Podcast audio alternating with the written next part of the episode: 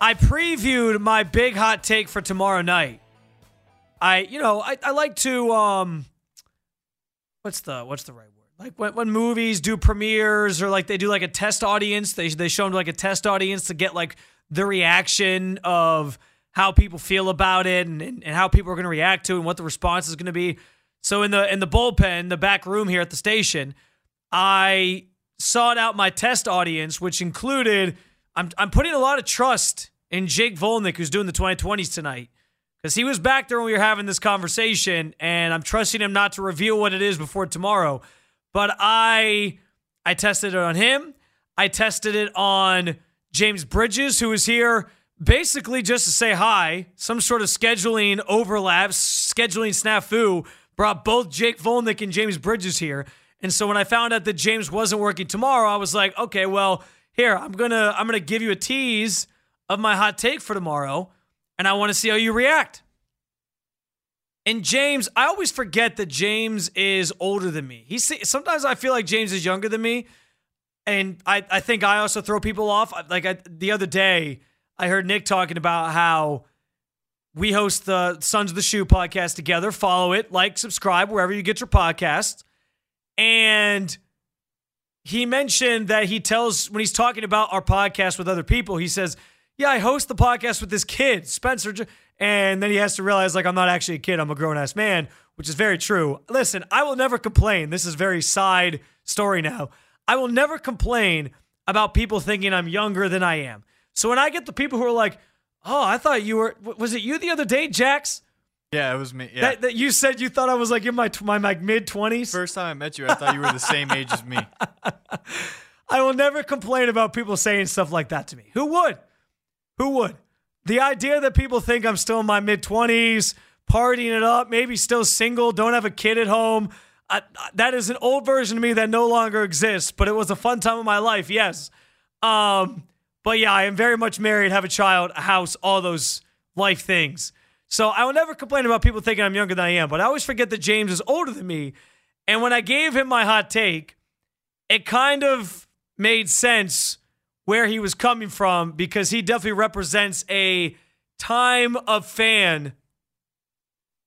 And again, you're going to have to listen tomorrow to get the full understanding of where he was coming from. But he represents a what used to be sort of generation when it comes to this specific topic that I'm going to get into tomorrow on Hot Take Friday. And so I could understand why he was so defensive about it. James is definitely driving his car right now, just shaking his head because you're making him sound like he's 70. No, I don't. Okay, that you know what? That's right. I, I didn't mean to make James sound like he's he's some old man showing up to work with a cane or anything like that. But I think that a younger generation of fan will understand my perspective of where I'm coming from when I reveal this hot take tomorrow because I, I just think the way that sports are consumed today has impacted this thing that I'm going to talk about. I'm so I'm sure James is super pissed right now. He's gonna probably text me during the break and say something. But James, you know I love you. Um, I just thought your perspective on the take was interesting. And I'm sure he'll call tomorrow and we'll have we'll, we'll have a little rebuttal. We'll go back and forth. We'll make a fun thing out of it. It should be a fun time. But that is tomorrow's show. I'm not going to reveal anything other than that mini story that I just told you here tonight about Hot Take Friday.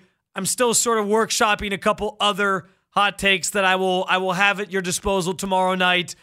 But in the meantime, we have five hours to get through tonight, and it should be a fun five hours. Spencer Davies, Cavs Insider, are going to join us at eight, about an hour from now, as we uh, we talk a bunch of Cavs tonight. I also I heard Lima on Afternoon Drive mention this has been the quietest we've heard anybody in regards to the Guardians this offseason um, in years. And I think he's probably right, but I'm going to try to get the conversation rolling a little bit here when I welcome in Al Pawlowski in the nine o'clock hour on the day that most, the, the, the good portion of the rest of the players reported to spring training. I felt like it was appropriate Baseball is right around the corner. I know that this town loves baseball once it kind of gets rolling, and if the Guardians, especially, are playing well. So I wanted to at least have a little bit of a conversation about it. That doesn't mean we're going to spend hours on it tonight, but a segment or two I think is fair, especially after we talk to Al. So that should all be a lot of fun. Very much looking forward to it. In the meantime, though, With the Cavs, I always hate saying it's the first half of the season because it's not really the first half of the season. We're well beyond the first half of the season. But the, the portion of the season pre All Star break, with that part of the schedule in the books for Cleveland, I think we're all sort of this the All-Star break sort of offers us an opportunity to reflect on where this team is at and what we know about them and just how we feel about them in general, right? So I think given how they were playing sort of over the last month since the, really since the new year, there's a lot to be optimistic about. There's a lot to feel good about, but I understand as I as I brought up the other night that there's still some hesitancy from people in terms of where this team is at and if they're going to actually show up in the playoffs this time around, or if it's just going to be a repeat of last year with the Knicks series where they get pushed around and bullied and, and it's just it's just an ugly affair and you lose in five games. And I understand why people are holding out.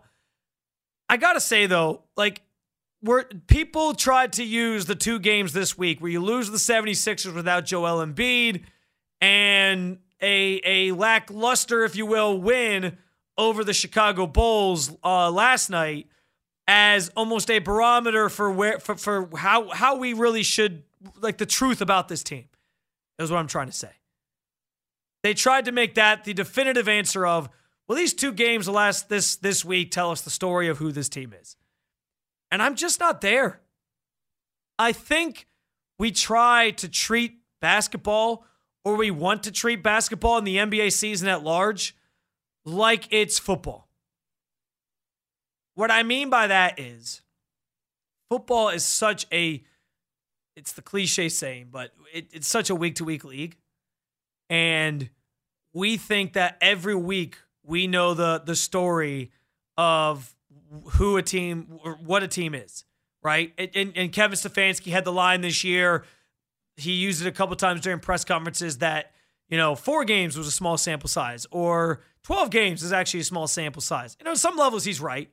We do overreact i think on a weekly basis to to each and every single game in the nfl but that's also part of what makes the nfl and the discussion around the nfl such a fun thing is that we love to get into these debates about okay is this team now fraudulent because they lost this game against a team that they're supposed to be inferior than. 216 474 92. Even though, really, sometimes it's just that the old saying, the old cliche saying as well, that at any given Sunday, sometimes you just have a bad game, like the Browns against the Texans, and you lose. It happens. It is what it is. That's football. It's part of the beauty of football. But the difference is with football, we have the luxury of because you only have 17 games and it's one game a week, you can spend a whole week being hyper focused on that thing and that result and the breaking down of the tape and little intricacies or nuance that you noticed about a team's game plan and what it means for the coach or the players or whatever. And in the NBA, it's not so it's not that simple. It's never as simple as one game or two games tells the entire story of what a team is or isn't for that matter. And so, because there's a lot of people who are just waiting for the the the inevitable exit in the playoffs whenever it comes, and I'm sure there's a lot of people jaded enough, as we talked about the other night, who are thinking, well, they're going to lose in the first round again because they're just not tough enough, or they're just not ready for the moment, or Donovan Mitchell's just not good on that stage. XYZ, name your reasons why, or ABC, name your reasons why. I think that it's it's not so clear. It's, so I think that people are watching those games this week and they're just basically just having confirmation bias. They're just watching these games and saying, "Well, see, this is what I've been talking about. This is why I don't trust this team." But I don't even necessarily think that that should be like we can't every time the teams takes a step forward, we can't let one or two games because they didn't play their best after a streak where they were playing really good basketball that that's the that all of a sudden now we can can confirm our biggest fears that uh, this team is what the same as they were a year ago. I can't do that. I got to look big picture with this team, and I got to use the context of the entire season as my sort of reasoning why I think things could go or should go differently this year in in the postseason and just in general for this team. I could be wrong. It could backfire. Maybe a Tiger doesn't change his stripes, and we're going to be stuck asking the same questions about this team. And that is the big point I want to get to here next, especially on the heels of what Brad Daugherty was talking about on afternoon drive today, which will play you that audio clip. But as I look at the season as a whole, I see changes that have been made, and I see a point being made to not suffer the same fate that the team did a year ago. They changed the way that they play. They added some guys in the offseason that are supposed to bring this sort of veteran mentality and prowess to the lineup. Guys that have played with Donovan Mitchell before, so they kind of know what makes him tick. They know where he likes the ball. They know some of these different things, the nuances of basketball, if you will. That's all supposed to help this team have a different outcome this time around. And because of all those factors, I'm not just going to sit here and say, okay, they're, uh, they're, they're screwed again. It's a first round exit. They're not good enough. The one question I still have some doubts about, though, is the toughness thing. That is maybe the biggest question mark holding me back from full fledged believing, as I talked about with Ken on Friday last week when he asked, like, what is your expectation for this team? Because he was ready to go and say conference championship game. And the one thing that worries me is the toughness aspect. Because sometimes I wonder if toughness is something that really is, it can be developed over time. And especially it feels like within a year span, that doesn't seem so simple. Or if toughness is just, if you're not tough, you're not tough. That's one of the biggest questions as as you wonder about the this this team and where it's headed. That this that they're going to have to respond to and answer those questions come playoff time is whether or not they are tough enough and ready for that stage um, when we get there. I thought Brad Daugherty had some interesting things to say when he was on afternoon drive today, which we'll play the clip here when we get back about toughness and what it actually means. And I think it's the thing that we really need to evaluate the most with this team. Are the additions of Max Strus and Georges Niang and just the style they're playing with enough to convince you that they are tough enough? 216 474 92.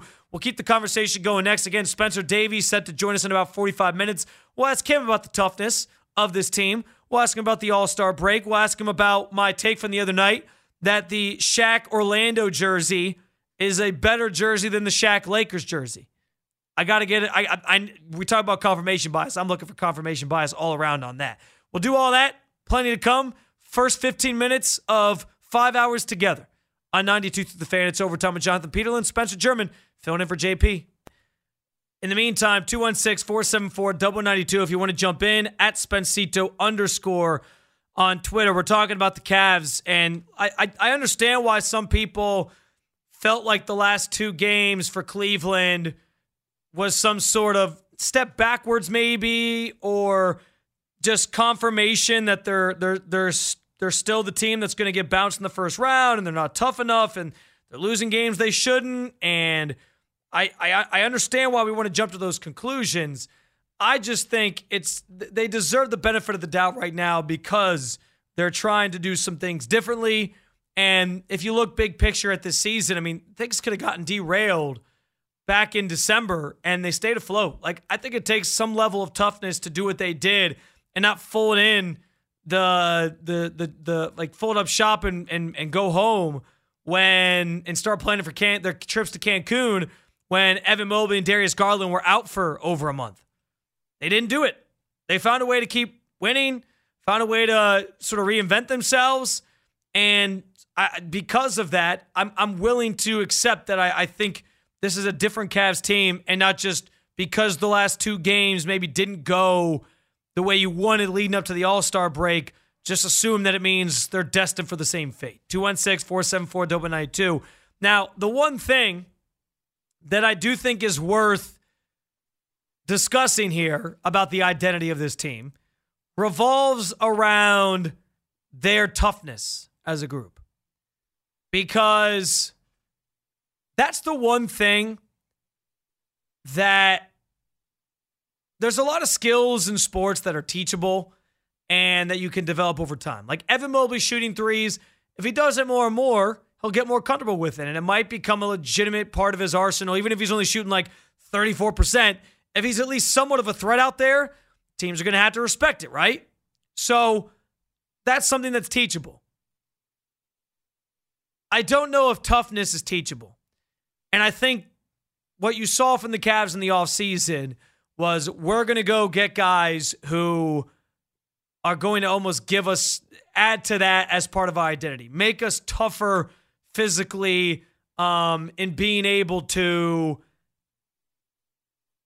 when we get to the playoffs, not wilt under the pressure, right?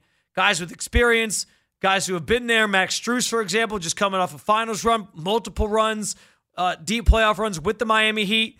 Like he's been there, he's done that. He brings some of that juice that this team was looking for, some of that physical, tough identity that the the uh, Cavaliers were looking for, and they made a point in that. I don't know if that rubs off on on a team. I don't know if just by default because you had the playoff experience you had last year, that's instantly going to make this team tougher. I hope it does. I I, I think it it's possible, but I also wonder if that's just part of who you are. If if you're not tough enough, you're not tough enough. And I, I, I, that's the one thing I keep finding myself not wanting to sort of fall for or fall into a, a situation that comes back to bite me in the butt because I believe they're tougher and then the same exact thing plays out. Again, trying to give them the benefit of the doubt here, but I get why that's a concern. And I, I think that's something they tried to prioritize in the moves that they made and the way that they're playing, the style of basketball they're playing as well. Brad Daugherty was on afternoon drive he talked about this aspect of toughness in uh, great detail, among other things. I thought it was an excellent interview uh, with with uh, Daryl and Nick today in general. So be sure to go back, use the rewind feature, go find it. But I, I wanted to play at least this clip because as we asked this question about toughness, I thought he had some good perspective as to how toughness can evolve over time and that and the difference that he's seen with the Cavaliers this year.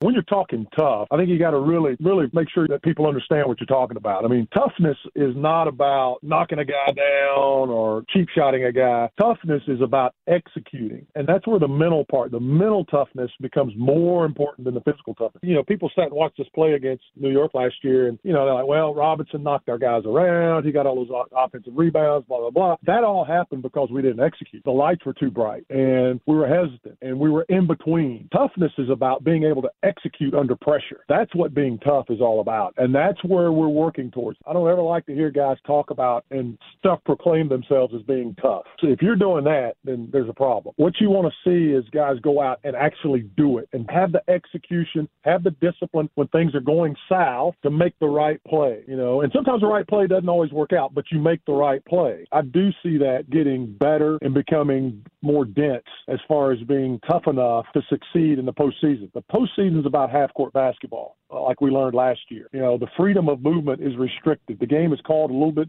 differently. And so you've got to score in that 15, 18 foot area sometimes in that 10 foot area consistently. And we just did not do that last year. And we got our tails kicked on the backboard. And that's just a pride thing. So uh, I'm expecting much more out of this young basketball team as we go into the playoffs this year. I think our fans are going to be very, very proud of this team when we get to the playoffs this year. So uh, again, so much good stuff from Brad Daugherty. I thought he was fantastic, and I thought that clip was one of the highlights of the entire interview. Just him talking about the playoffs and just what toughness actually means, and the version of toughness that he describes, which isn't this. Okay, you're to go out and knock somebody out like Isaiah Stewart is caught up in right now, right? It, that, that's that's not what I think any of us means when we talk about toughness on the radio or just in general. The mental side of it is what we're looking for, which is why that's so well said by Brad Daugherty because he kind of puts it in. He gives words and actual. He he explains it in such a nice way. Like he gives a definition of what we're talking about. That sometimes is something that's hard to explain because you know it when you see it, but you don't always know how to describe it.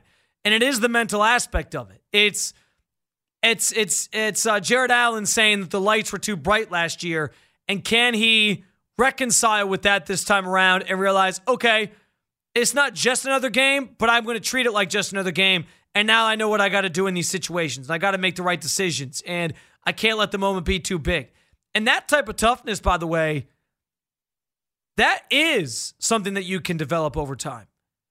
I mean, we saw LeBron go through that evolution as a player where his his early years with the Cavs, yes, he gets to a finals in, in 2007, right? And he gets beat by a team that A was just better, but B was more mentally tough and more prepared for that moment because they'd been there before with Manu Ginobili and, and Tony Parker and, and um, Duncan. Like th- they had this, they had that physical toughness, and the Cavs just didn't. And then LeBron leaves, he goes to Miami. And the first year, perfect example of a guy who just mentally wasn't tough or ready for that moment. I mean, all of us in Cleveland hung on every game of that finals against the Mavs because we wanted to see LeBron lose and falter and kind of be able to laugh at his expense, right? Well, he did. And as we talk about LeBron's legacy, we go back and we use that as a game where it's like, okay, this was a game where he was one of the biggest reasons why they lost. Not one of the reasons why they they he, he wasn't helping them win games that year. And it felt like the pressure of the moment got to him. It felt like the pressure of being a villain got to him. Wasn't really a good role for him to play as we quickly learned out uh, learned about uh, LeBron in general, and I think it still isn't a role that he likes to play. So, and then that gets parlayed into the next year. He is more prepared, and he beats the Thunder. Then they get redemption on the Spurs that that next year with the thing, in large part thanks to Ray Allen. But they still get a they still get a win against the Spurs and kind of redeem themselves from that early loss against them in uh, when he was with Cleveland. Then they lose one of the Spurs. Then he comes back to Cleveland. He wins one against the Warriors, and even among like in, within the context of that series, you're down three one against the greatest regular season team of all time. You saw a team that got mentally tougher because the Warriors during that span, they were such a juggernaut that they would just wear you down. I mean, I remember the third quarters they would play at the peak of their powers, where they'd come out of the gate out of the out of the break and they would just demoralize you, hit a bunch of shots, hit a bunch of threes, build a big lead, and you were like, well, damn, what am I supposed to do now? They would just step on your throat and suck all the will out of you. And the Cavs found a way to stay tough despite being down 3-1 and feeling like they had seeming like they had no shot. They battled back and won that series. So the mentally tough aspect of it, yes. That is something that can be developed over time from the experience that the playoffs gives you. Were they bad last year? Absolutely.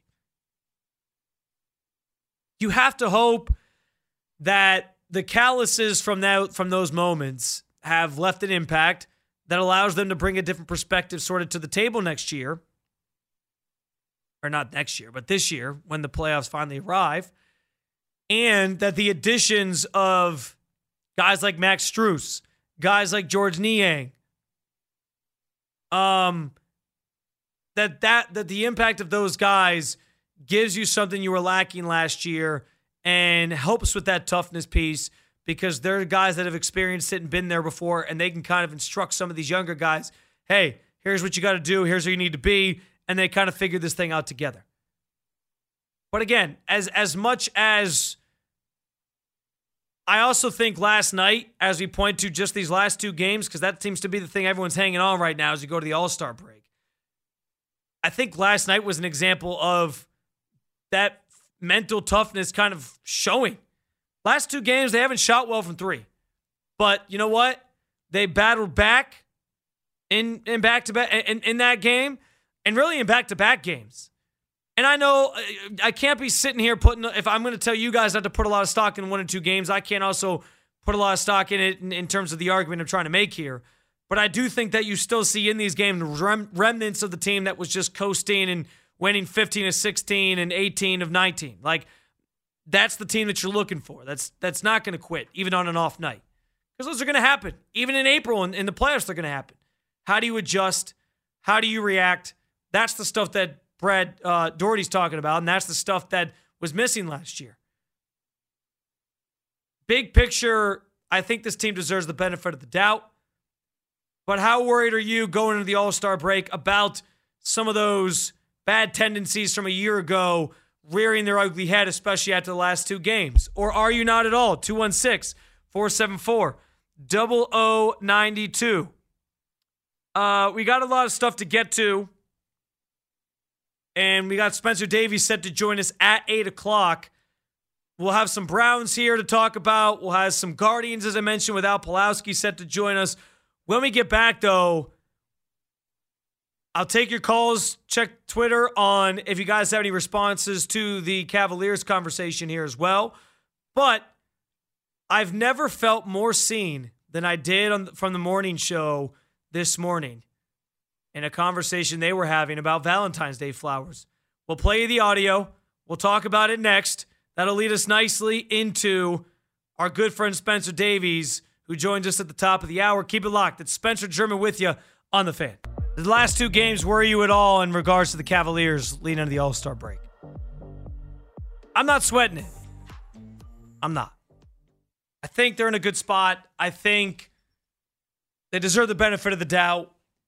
And uh, like like Brad Daugherty said, the mental toughness thing I think is is a work in progress, but I do think it's coming along and it's part of the entire season picture here for this team, which is why in the first segment I mentioned like we try to treat the NBA sometimes like the NFL where we want every game to reveal something new to us about this team where we're like this clearly gives us a this is this is who this team really is and especially when we have doubts about them, we think that it gives us all the answers. And that one or two games that don't go right or shows bad habits or something from last year just confirms what we've been thinking already. It's it's confirmation bias that yeah, this is this is just who this team is. But in actuality, guys, the NBA is an 82 game season. And it takes a lot more than just one or two games here or there to tell us the whole story. I do think, and I've mentioned this already before, I do think the stretch coming up in March where you're going to get tested against some of the better teams in the NBA, like this feels like a stretch that's really going to prepare you for the playoffs, even though it's still, you know, it's the regular season and it's not, you're getting everybody's best shot for seven games where they're really scheming against you or you're really scheming against them. But you get the Knicks and the Celtics early March and two games in three days. You get the Timberwolves March 8th. You get the Suns March 11th. You get the Pacers on the 18th, the Heat on the 20th, the Timberwolves again on the 22nd, the Heat again on the 24th. Like you're playing these teams that are all vying for playoff spots. You get the Nuggets in late March. You get the Suns again. Uh, you get the Clippers on the road. You get the Lakers on the road. You get the Pacers. Get like this is a stretch down down the towards the tail end of the season. You might get the Sixers with Joel Embiid in late March again that I think will be able to give us a better picture about this team in general as we look for again those indicators of what this team really is. If they wilt and they falter and they and they stink, yeah, we can revisit the conversation. But if they're if they're still playing well and they're showing a lot of the same tendencies and things that we've seen of late, I think there's reason to feel good about it. And based off what Brad Do- uh, Brad Daugherty was saying with just the mental toughness side of it, that's a that's a process and it is something that can be developed. We I guess we clearly don't know that they're there yet. And we probably won't be able to officially say that until the playoffs. But I'm I'm trusting my eyes here and I'm trusting what I'm seeing that a team that could have been just down and out after the injuries to Garland and Mobley has stuck it out and with those guys back in, they've rattled off a couple nice little win streaks here early to start the year and that they can continue that down the down the home stretch here when when they get through the All-Star break. Let's go to the phones. You got Larry in Elyria. Larry, what's going on, man? Hey, how's it going, Spencer? Uh, great subject. Um, well, first I want to say, Spencer, what Coach Bickerstaff fell into, it's a good thing. It really is. The, the spread and defense are playing, but to me, Spencer, if, if the playoffs start today, what I'm going to do to the Cavaliers, I'm going to basically blitz Donovan. I'm going to be taking him away, and force the other guys to beat yeah. me. That's that's what it's going to come down to. And one more thing, I'll let you go, Spencer. Say, for example, I'm Dom, your general manager. You're going to send me to you're going to sign me to a max contract, correct? The big money, okay? Sorry, what you who who did you say again? Basically, Dom, I'm, I'm Dom, your general manager, Koby. Okay. And I want to stay here, be here, but you got to sign me to max money, correct? Some big money coming up, right? Yeah. But all of a sudden, now you got to remember too, Spencer. Evan, he's going to get paid too. The way Jarrett's playing right now, also, he's going to get paid. And plus, you talk about uh, Darius's money going up to over $44 million coming up. So I'm going to ask you, though, Spencer, if I do this contract, stay in Cleveland, and the money everybody's getting paid, how are you going to improve the roster then? Um, I sorry, I was looking up during when you said that because I was going to say Jarrett Allen is he still has a couple years left on his deal, so I don't think they're as worried about him. Um, but yeah, obviously, if Donovan gets signed, that sort of prohibits you from doing some other stuff in free agency.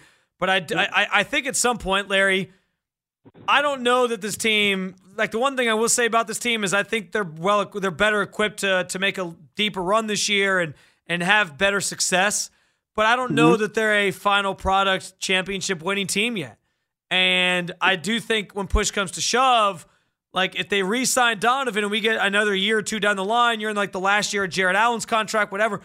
They're gonna have to ultimately trade probably one of these big assets right. that they have along with once they can once they have picks that they can trade again because right now they can't trade the first pick they can trade again is like 2029 right. or whatever it is. Right. Um, right. They're gonna ha- then they can sort of rethink things. But obviously, step number one is convincing Donovan that he should stay here, right. and that's that that comes with what you do in the playoffs. But, what can happen, Spencer? That's why we're back to the playoffs. If they don't do well this year, I can't see him staying. I really can't. I hope he does. Yeah. But from a standpoint of his vision, what he sees, trying to improve the roster went better, it's gonna be tough to sell, man. Yeah, I get it. I I, I think uh, Larry, I appreciate the call as always. Um, it is going to be sort of a, a it is going to be again, it all just depends on where they go in the playoffs. And to convince him to stay, you got to be able to show progress and basically sell him on the idea that this team can win and you're going to keep trying to improve every single year you can around him to get to that point. The Cavs can do that. I think he resigns. I actually think there's a better chance he resigns than people are even giving him credit for because nowadays, with the power that players have in the NBA, you can get out at any time. It doesn't matter if you're re signed or not or you're under contract. Look what Kevin Durant did.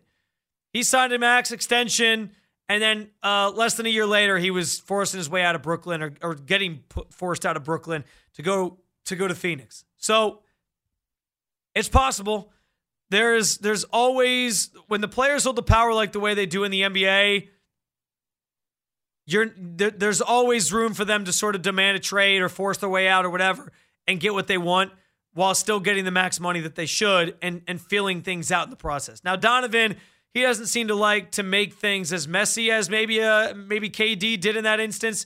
I don't even know that it was fully KD. It was a lot more just Kyrie, and they had to move on from him. And then once they moved on from Kyrie, KD didn't really want to stay. But you know, if if push comes to shove and he really feels like he should be end, he should end up somewhere else because he wants to pursue a title and he doesn't think it's going to be here, then he can he obviously has the option to do that. Because that's the other thing. People keep looking at the Knicks and saying, "Well, he wants to go to the Knicks." I don't know that the Knicks even make full sense for Donovan.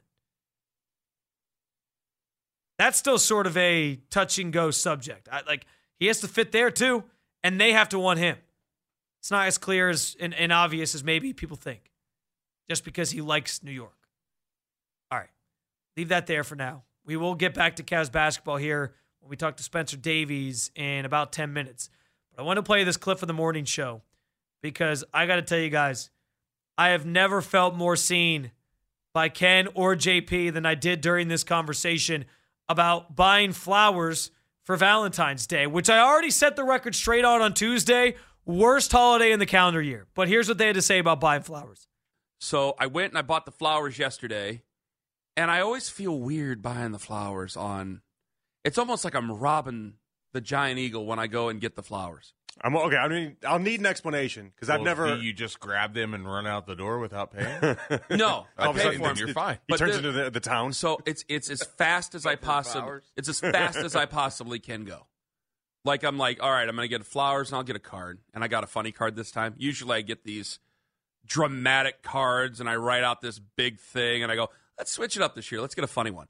And so I got this one. It was like, if I could love you, any, if loving you was a crime, throw my ass in jail. And it was this donkey, and it would make a noise and stuff like that when you open it up. It was great. I was like, oh yeah, that's funny. I'll do that.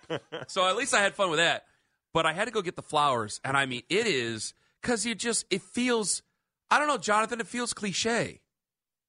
Which Oh, I so don't want to feel- feel. you- okay. Yeah, but I'm like, when else are you supposed to get flowers, dude? No, Like, when are you supposed to get them? Because they're supposed to be fresh. So I I used to have a problem with this if I bought flowers that weren't Valentine's Day. I always thought that the the cashier would think that oh boy this guy really messed up. Like this guy this guy what a mistake. Really? Yeah, I used to have a problem with it. I'd be like Wow, I I, I clearly am buying that. flowers. I I'm in the doghouse. Why else would I be you know buying flowers? See, I've picked up stuff and I go, oh, I'm going to get some flowers.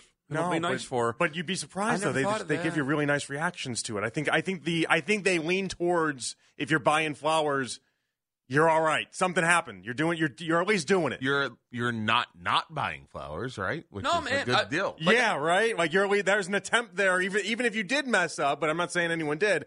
But like I think they give you the benefit of the doubt. And I, I I've noticed when I buy flowers in non Valentine's Day moments, they give me good looks, as if like, oh yeah, this this guy's this, That's- it's a good guy right That's here. what I did.